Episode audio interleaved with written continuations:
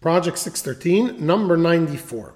We continue today with the mitzvot, the commandments regarding a kosher diet. So the first commandment is negative commandment number 181. It says, You shall not eat any meat that is torn in the field.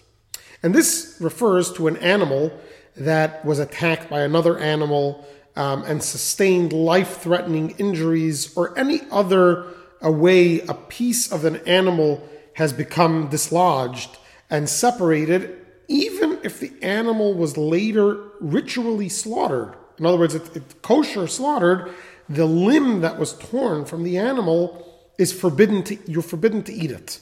And the the Maimonides goes a step further and says that it says um, meat that is torn in the field, and the rabbis learned from this that this includes any type of meat that left a specific place it's supposed to be also becomes non kosher. For example, meat that was part of a sacrifice that left the temple. You can't eat that meat anymore. And other such examples.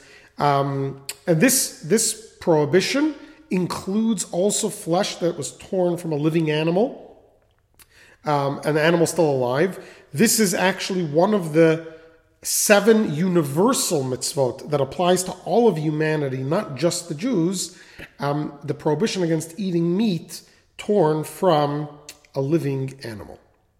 Negative mitzvah number 182. It says, and you may not eat the life with the meat. In other words, if a complete limb was removed from a living animal, the previous mitzvah was if it was uh, removed from an injured animal or an animal that eventually died. Here we have uh, a, a, complete limb that was removed from a living animal. You're not allowed to eat that limb.